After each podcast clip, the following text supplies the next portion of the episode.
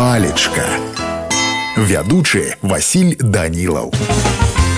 прывітанне ўсім сябры сёння з вами разбярэм слова чмель слоўнік кажа што гэта насякомае сямейства пчаліных з тоўстым укрытым густымі валаскамі целам прагу гніў і упаў на сланечнік пухнаты руды чмель апудраны быццам мельнік кветкаваю мукою некалі я чытаў у дзяцінстве спадзяюся вы таксама ну а калі казаць па-руску то чмель гэта шмель у мяне на сёння ўсё добрага вам настрою і не сум сумнага дня.